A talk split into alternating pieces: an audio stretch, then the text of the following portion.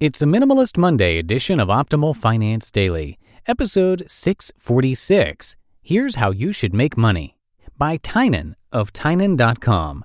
And I am Dan, your host. A happy Monday to you. Welcome to a brand new week here on the show. This is, of course, where I read to you from some of the very best personal finance blogs anywhere. And today's post on minimalism is from Tynan, who was named a best blogger by Time magazine. And I'm actually narrating another one of his posts over on my other show, Optimal Business Daily. So definitely check that one out if you enjoy this episode.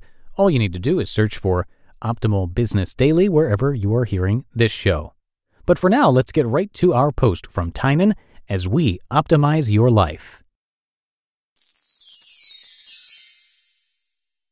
Here's How You Should Make Money by Tynan of Tynan.com.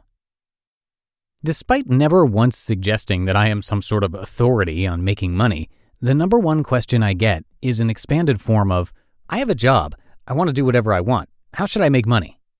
So today I'm going to answer this question. My answer will probably not be very satisfying, as the short answer is I have no idea and I'm primarily writing this to link to when people send me emails asking about how to make money. No one is going to tell you an easy way to make money. In the beginning days of my gambling thing, it was very easy to make money. The system was basically foolproof, and anyone with a credit card could make a good yearly income. I wasn't making money through any sort of skill. I was essentially exploiting a loophole. But here's the thing about loopholes no one is going to tell you how to do them, especially not someone you don't really know personally. Because if too many people find out about a loophole, it closes. So if you want to make easy money, you're probably going to have to stumble upon it yourself.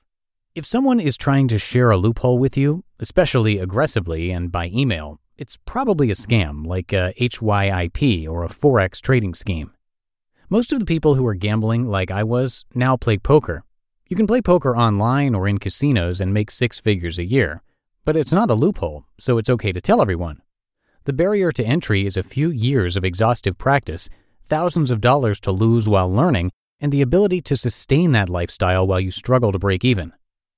You should probably do something you like to do.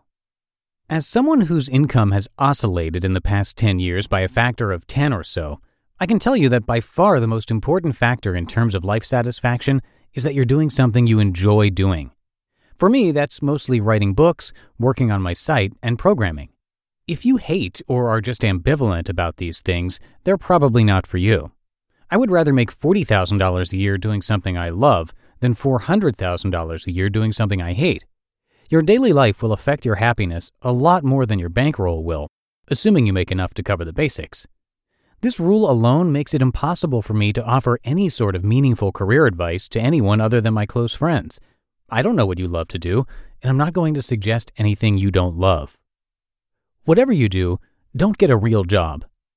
This goes hand in hand with number two, but I'm separating it out because it's something I feel pretty strongly about. If you're writing me for advice, it probably has something to do with you subscribing to my ideas about the importance of freedom and travel. Jobs don't give you freedom or let you travel much. So if you want my heavily influenced by my own experience advice, don't get a job. The key to my lifestyle is not on the earning side. I can live life like I do because I've mostly divorced myself from materialism and spending money. I don't buy things I can't afford, and I don't buy things I can barely afford. I buy things that I can easily afford. When I bought my RV in cash, it only used up about half of my cash reserves. The reason I had those cash reserves was because of a many year long pattern of spending significantly less than I could afford to spend. Money is worth a lot more to me in the bank because it is then a big chunk of freedom. Once I buy something with it, it reduces my freedom. Some people think I'm really rich, and others think I'm really poor. That's because I have the best of everything I want and pretty much nothing else. That's intentional. I'm particularly cautious about my monthly costs. My only fixed monthly costs are $18 for cell phone and internet. It was a loophole, you can't get that deal now. $109 for a spa membership. Hey, I need a shower every day and gym showers suck. Around $40 a month for my server and accompanying services that run this site.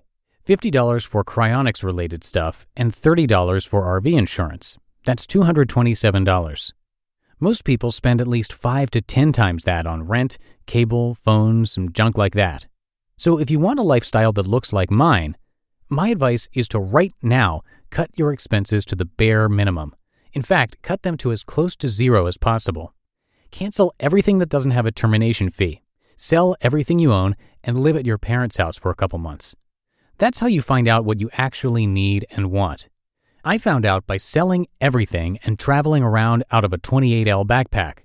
I discovered that I needed even less than I thought, and now I'm looking for a smaller backpack. Once you find out the bare minimum of what you need to be happy, hint, most people who have tried this are happier with less stuff, it removes a lot of stress. Then start thinking about how to move from working a job to living a life. You just listened to the post titled Here's How You Should Make Money by Tynan of Tynan.com. And this was actually written nine years ago, but still really relevant today. And before we go, again, if you'd like to hear more from Tynan, I am narrating another post of his today on Optimal Business Daily. That's episode 446 of that show, so please do check that out for more. Just search for Optimal Business Daily wherever you're hearing this. And that's a wrap for another Minimalist Monday show. Have a great rest of your day and a great start to your week. And I'll see you back here tomorrow, where your optimal life awaits.